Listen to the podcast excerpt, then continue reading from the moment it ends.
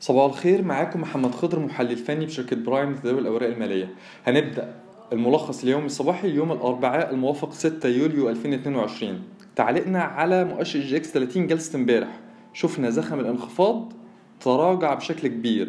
يعني إيه؟ يعني المؤشر امبارح حاول إن هو يتماسك حوالين آه، مستوى 8600 في حين إن هو جلسة الأحد الماضي انخفض بنسبة 2.3% وجلسة الاثنين الماضي انخفض بنسبة 3.6% معنى كده إن ضغوط البيع بتقل بشكل كبير وده اللي شفناه جلسة امبارح نتيجة تباين في مكونات مؤشر EGX 30 ولكن من ناحية تانية إحنا شايفين إن ممكن زخم البيع ده يستعيد قوته مدعوم باستمرار انخفاض CIB لمستوى دعمه عند ال 32 جنيه.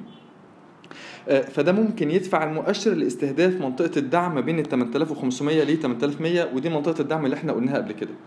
آه، بالنسبة لمؤشر EGX 70 مؤشر EGX 70 استقر جلسة امبارح أدنى مستوى المقاومة عند ال 1670 اللي هو كان مستوى دعمه الرئيسي.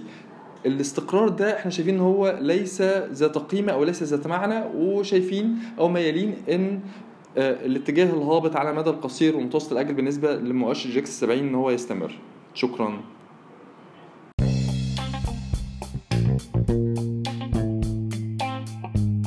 يرجى العلم أن هذا العرض هو لأغراض معرفية فقط ولا يمكن اعتباره عرض أو توصية شراء أو بيع أو إدارة استثمارات أو خدمات استشارية. ينصح باستشارة مستشارك المالي قبل اتخاذ أي قرار استثماري.